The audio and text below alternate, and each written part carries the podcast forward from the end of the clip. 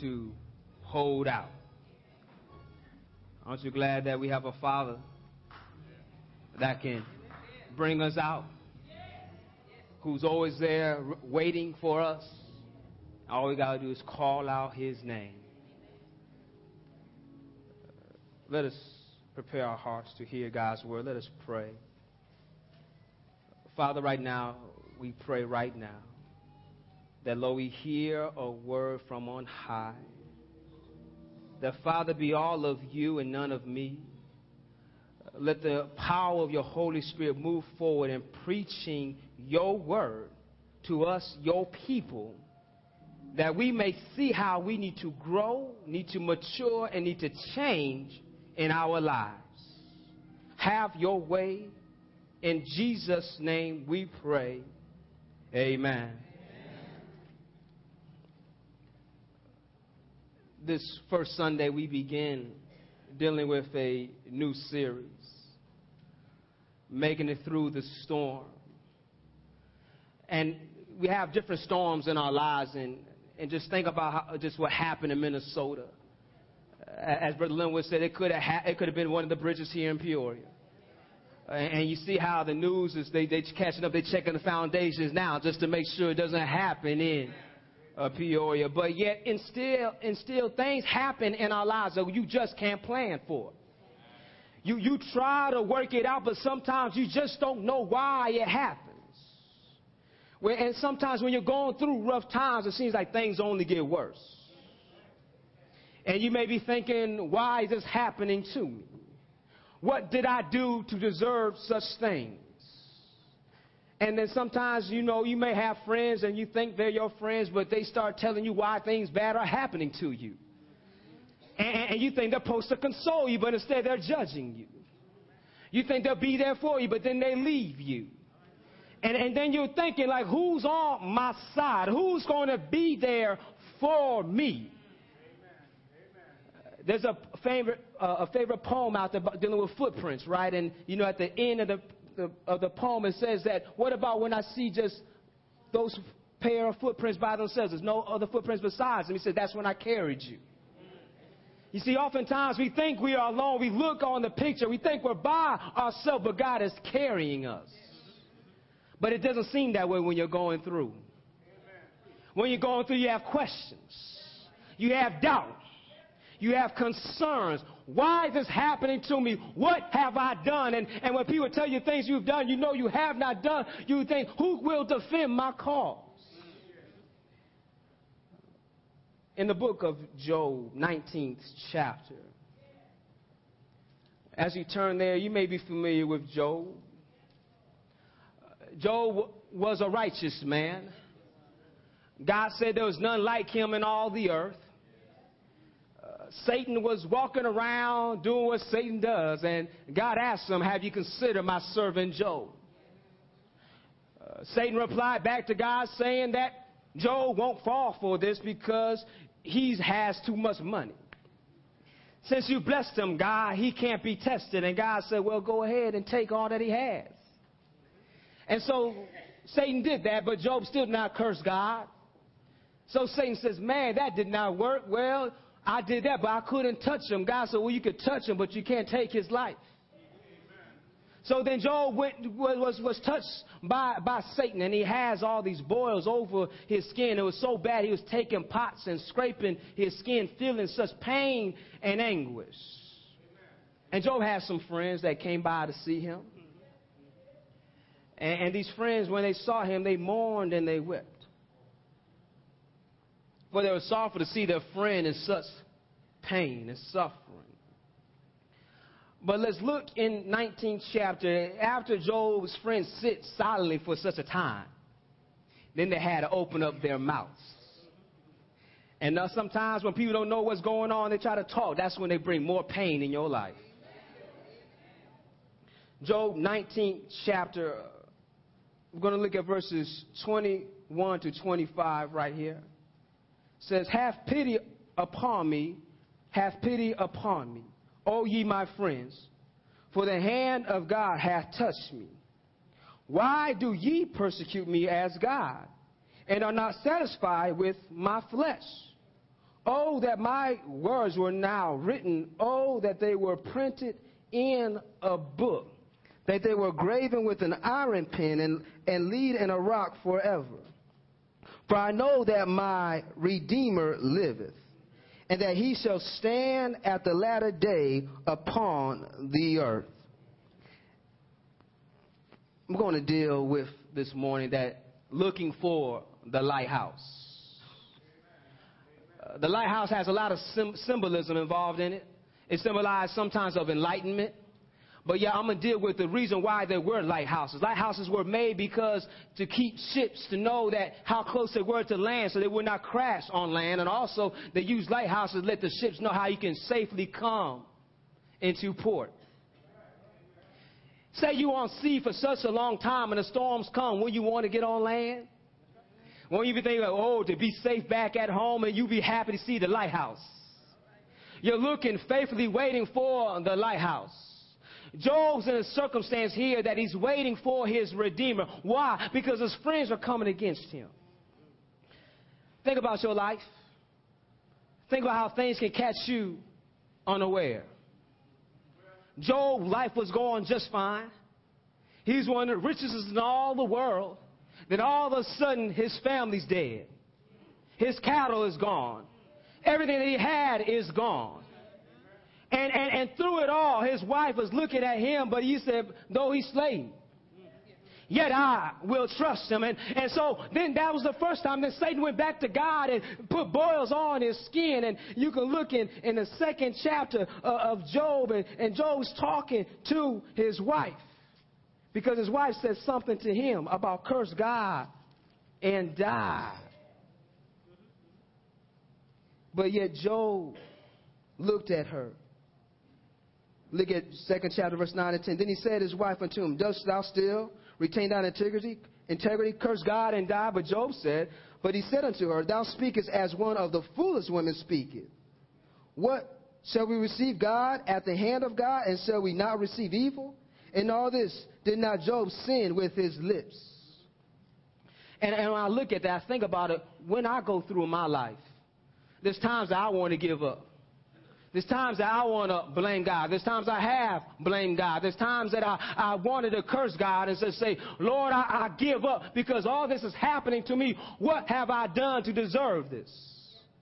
But now let's think in retrospect. What did you do, what did you do to deserve what you lost?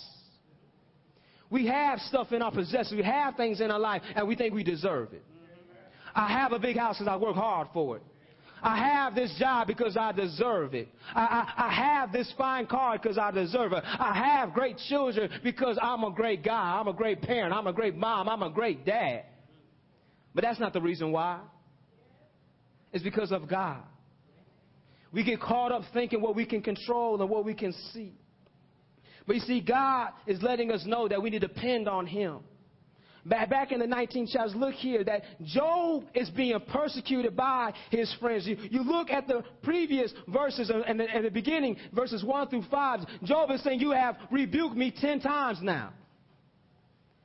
Have you ever felt when things went not your way and people came on, you just felt like the whole world was coming against you? You thought the friends that should be on your side, they're now talking bad about you? The ones you thought would be at your defense are now no longer defending you, but they're telling you why bad things happen to you. There's some people that say, come to you, well, you reason, you know why you lost your job because you just never showed up on time. Oh, thanks a lot. I, I needed to hear that. Is there anything else you want to tell me? You know, a lot of people want to tell you when things go wrong, but when things go right, they don't want to pat you on the back. But when things go wrong in your life, they will show up. And they will let you know how bad things really are. You know, that's how you can find who your closest friends are. When things go wrong, will they be around? When you lose your money, will they still be your friends? When you have nothing to give them physically, will they still be there with you emotionally? Job's friends were, were trying to be righteous and judge, and, and Job says, Now you're, you're playing God.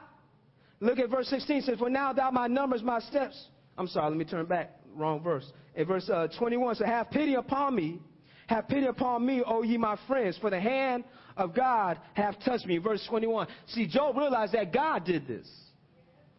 I want you to understand. I want you to understand this. Catch this. Nothing catches God by surprise. We, we ask why September 11. We may be asking why happened, what, what happened in Minnesota, why the tsunami, why these earthquakes. Guess what? God knows why these things happen. And, and if you need an answer, the answer is sin. Satan is the reason why we have sin. Why? Because Satan went to Adam and Eve. Adam gave in to sin, and sin is now all up in the world. And since sin is all up in the world, we have death, we have pain, we have suffering. But in this, in this, Job still not, did not lose heart. He realized that though he slay me, though he persecute me, guess what? I know my Redeemer lives. You see, see, and here, when he's dealing with the word redeemer, is dealing with in the Hebrew the word go'el. And go'el is a standpoint of a kinsman redeemer. What do you mean by a kinsman redeemer? Means this that oftentimes when family members became in debt, it would take a kinsman to come to justify them and take them out of debt. They use the same word as in, in the story of, of Ruth. Y'all, y'all familiar with Ruth? Ruth? Ruth was without a husband, but yet she could have a kinsman redeemer, which was Boaz. They came and redeemed her that she would have now. She was without nothing, but then she had everything. We too have a kinsman redeemer. His name is Jesus. How, how is he kinsman? How is he kin to us? Well, he stepped out of heaven and came down to be made like us. And then, then, then we see in Romans how the Bible says by us accepting Jesus Christ as our Lord and Savior, we now call God our Father. Jesus says, God is my Father. So then we become kinsmen. And He becomes our kinsman redeemer. He redeems us. He calls us, claims us back His own. Then also, uh, also the Redeemer and the go'el is also a one that is a vindicator, one that avenges what is wrong. You see, Satan is trying to kill us and murder us. He's trying to destroy whatever we have. He's trying to attack your marriages. He's trying to attack your children. He tries to get up in your finances. He's trying to get up all in the schools. He's trying to get up all in the political system. But yet we got to understand that we know that our Redeemer lives. What does that mean? That means this. Job realized that I may not be defended right now because why? I feel like I'm going to die. His death is imminent. Job does not know the end of the story like we know it. Job is thinking, I'm about to die. I mean, what more is going to happen to me? I lost everything that I had. I got this, this incurable disease all over my body. There's no relief from it. I'm in it's just overwhelming pain. I have friends that come by and tell me why I'm in pain because they said I've sinned, I've done this, I've done that, and I've defended myself to them, but yet they not listening to me. So Job said, I wish it could be written in stone.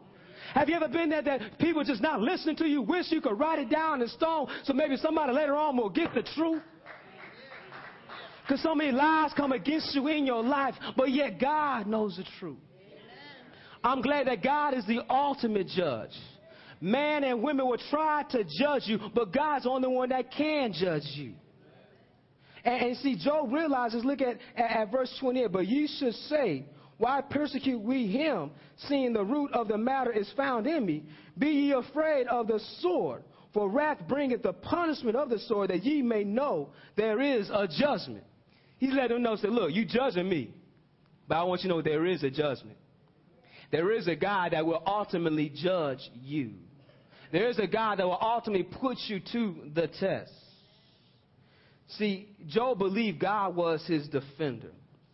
Job believed that God was his rock, was his salvation. Job believed that even as, as I see myself as God's enemy right now, because while all this stuff has happened to me, I don't see myself as a friend of God, but yet he still, I know God as my friend.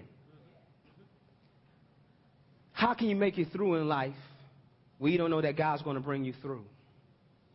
How do those make it day to day not knowing that there is a better day tomorrow? Or is a song there's a brighter day ahead? Or, or how can they make it where they can't say, Lord, help me to hold out? How, how can they make it when they don't think that they can make it? That's why I'm glad that we don't have to rest on our own strength, on our own might, but they that wait on the Lord shall renew their strength. See, I'm, I'm glad that Job can say, see it here. Even before Jesus Christ has been revealed, he had a, such a close relationship with God. He knew that vindication was coming. Sometimes in your life, you want things right now. You think Job wanted relief right now? You think Job wanted everything to be set and set and set uh, back in the place it was right then and there? But it didn't happen. Did Job curse God and die? Did Job give in? He pressed on because he realized that I'm looking for the lighthouse. I'm looking for that safety. I know that my Redeemer lives. We know that the Redeemer lives. And, he, and, and he's an avenger of us. Was he avenging? Paul writes, Death, where's your victory? Sin, where's your sting? He's avenging our lives because Satan is a murderer. Jesus said, I come so that you may have life and have it what? More abundantly. But the enemy comes to kill and destroy. He's a murderer. Satan wants to murder us, destroy whatever God has placed in us, destroy whatever God has given you. But guess what? He has no power. But we allow him to have power. Why? Because we submit to the sin that's in us. James, first chapter says that temptation comes from man's own evil desire. From man's own evil desire. Why, why do I sin? Because I chose to. That's the bottom line. I can't blame it on anybody else. I got to take full responsibility. But even that, I know I can take it to my God in prayer. Because why? He loves us. He wants to justify us. He wants to defend us. How do I know this? For God so loved the world. He gave his only begotten son. You see, God knew that we needed somebody to come to redeem us. To pay a price we could not pay. To substitute us in, in, in order the place. So therefore, Jesus took our place on the cross. Jesus took the pain and suffering of hell on our behalf. Uh, y'all, y'all might be familiar when you come and hear or read about the seven last words of Christ. He says, My God, my God, why have you forsaken me? And, and it's at that time he took in all our sins. And he was separated from God. And if Jesus Christ, God himself, cries out in that pain and that suffering, you want to you wanna experience that? See, God knows what's best for us. And yet we don't know what's going on in our lives and we try to control what's going on in our lives. Job did not know what was going on. He had no clue. His friends had no clue, but Job knew God. When you know God, you know you can make it. When you know God, you know that He loves you. You know He shows His grace towards you. You know that His mercy is awesome and His peace it will, will, will surround you and surpass all understanding. And Jesus Christ will guard your minds and your heart. But it's through His Word. Job knew that I can trust in the Lord. Look at verse 25 again. For I know that my Redeemer liveth, and that he shall stand at the latter day upon the earth. Verse 26, and though after my skin worms destroy this body, yet in my flesh shall I see God. You see, Christ paid the price for us with something that was not perishable, but something that was imperishable. It was his blood, which was shed for the ransom of many.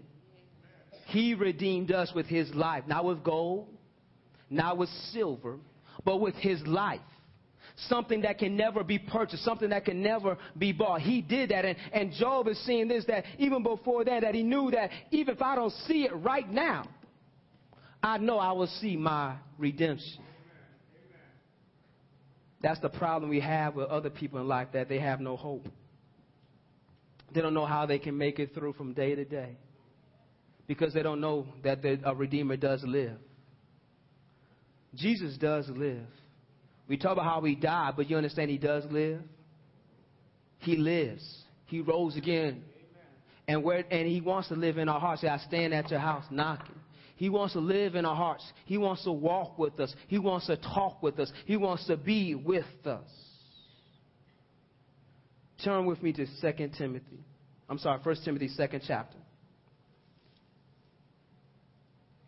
1 Timothy, second chapter, verses 5 and 6.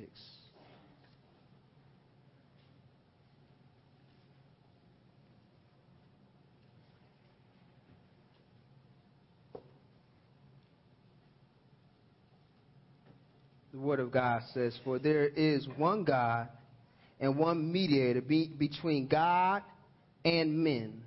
The man who? Who gave himself what? A ransom for all. To be testified in what? In due time.